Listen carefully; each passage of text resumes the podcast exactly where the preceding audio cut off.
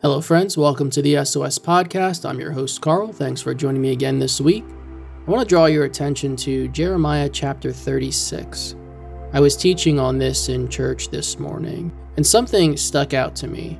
If you read through that chapter, you see God instructing Jeremiah to get a scribe, Baruch, to write down everything that Jeremiah has prophesied over his years of prophetic ministry in Judah. Everything he's prophesied over Israel, Judah, and Jerusalem. And then once this is all written down, read it to the people. If you look at the timeline, this word comes to Jeremiah in the fourth year of the current king's reign, King Jehoiakim, who is the son of King Josiah. But then, if you go down through the chapter, you see that this word isn't fully transcribed or done, ready for reading, until at least nine months later.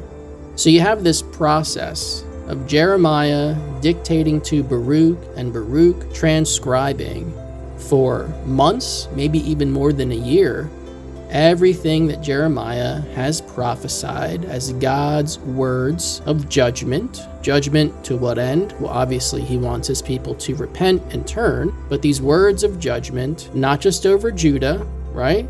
Because even though he was speaking to Judah, God's message related to both kingdoms, northern kingdom and southern kingdom, and also Jerusalem, right? Also talked about the temple, so these words get transcribed. Jeremiah at this point is not permitted to enter the temple.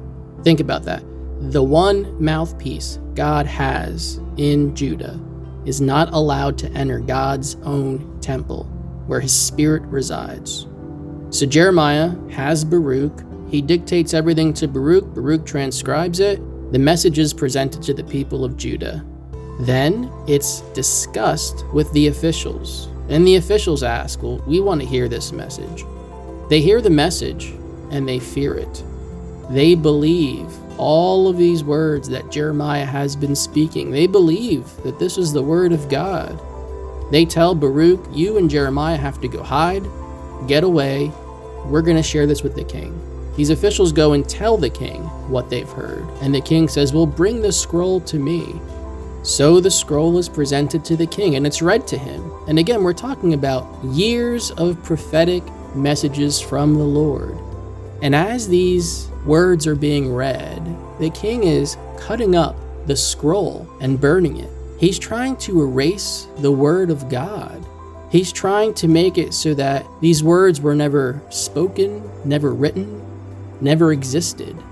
Three of the officials who brought this to him are pleading with him, don't do this, don't burn the scroll. But he doesn't care. He does it. He does it anyway. And I try to imagine what that interaction was like. Were they pleading with him, don't do this, you're going to make it worse, you're going to bring more judgment, which ends up being the case for the king. But was that what they were thinking? These officials feared the Lord when they heard these words. They knew there was truth in them, and yet their king who's supposed to be leading them, not just governmentally, but spiritually, right? King of Judah, God's people. And this specific king, the son of Josiah, who ushered in a time of revival and renewed faithfulness, this is a king who is entrusted to lead God's people righteously, faithfully. But he is setting the example of defiance, disobedience, idolatry. So the king burns up the scroll not just burning it. I mean, again, he's cutting pieces, cutting it into pieces, and then burning it. No more. So what happens? Well, the word of God comes to Jeremiah. Write another scroll. He has Baruch transcribe these words again with some more words to the king, a further message. Yes, the king has indeed made it worse for him, for his children, for his officials. But there's something to consider here, and it didn't jump out at me until I started actually teaching on this. We know from the timeline in chapter 36 that it took Jeremiah and Baruch at least nine months to write the first scroll.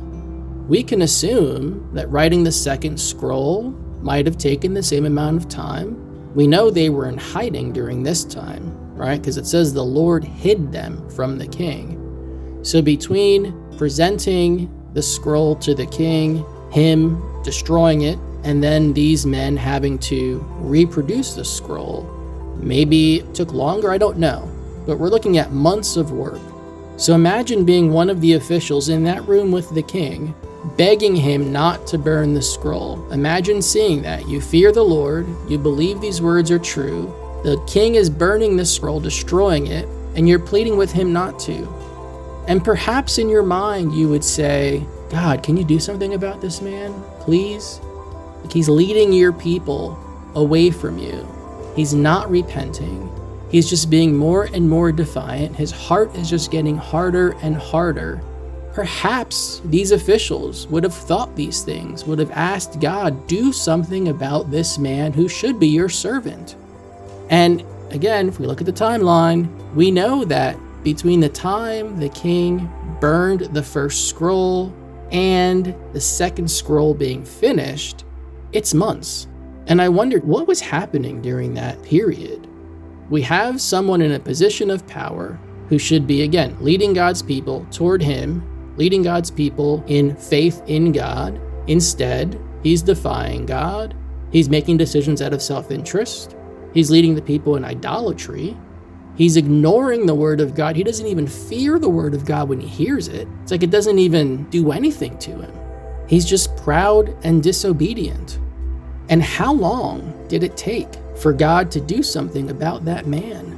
Months, at least. At least months.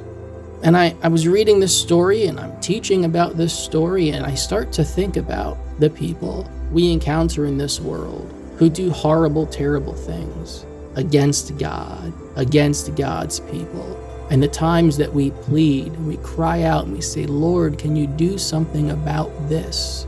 And maybe we don't see God do something tomorrow or the next day or the next day. Maybe it takes weeks or months or years. And we might think to ourselves, Lord, did you see this? Did you hear this? Are you doing anything? How can you just let this happen? But what this story tells me is that God always sets things right. No one defies him and gets away with it. If God's judgment is appropriate, he will exact that judgment in his time. There are things going on in the world today that I'm sure we cry out to God about. Like, how can you let this continue? God, do something about this, either the situation or this individual. Maybe you're in a church congregation where you see a lot of sin being accepted or even encouraged. And you might ask, well, God, where are you? Why aren't you doing something about this? And we need to understand that He will.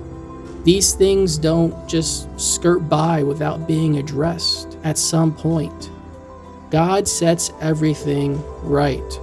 No one pulls one over on Him. No one gets away with anything. When you see injustice, cry out to God. You might need to wait. You might not even see the result of your prayers, but cry out to God and trust that He will set things right. I imagine these officials and anyone else close to the king who actually believed the words of that scroll were crying out to God on behalf of their government, their people, and saying, Lord, do something about this. This man is just making things worse. God might not respond in that moment, He might not respond for years, but we must trust that He will respond. He is faithful not only to answer our prayers, but He is faithful to bring a just result. He is faithful to set things right. So let us continue to contend in prayer for justice, regardless of whether we ever see the result. Let us trust that He will bring it. Father God, we thank you, Lord, that you are just, you're righteous, you're holy, Lord, that you answer our prayers, God. Father, give us faith that when we pray for your justice, Lord, to believe that it will come, regardless of whether we see it, regardless of whether we know it. Father, there are those who are blaspheming you and trying to lead your children astray. Father, there are those who are doing the enemy's work, stealing, killing, destroying, deceiving. Father, we pray against that. And we ask, Lord, for your justice to come. Father, we thank you for your faithfulness, that what you say is true. It's always true. We thank you, God, that no one can destroy your word. No one can erase it, Father. Your word is eternal. It is what gives us hope, God, that your promises will come to pass. Father, we love you and we can't wait to see you face to face. In Jesus' name we pray, amen. Good day and God bless. Soul. Ow. Ow. Soul. Soul. Soul.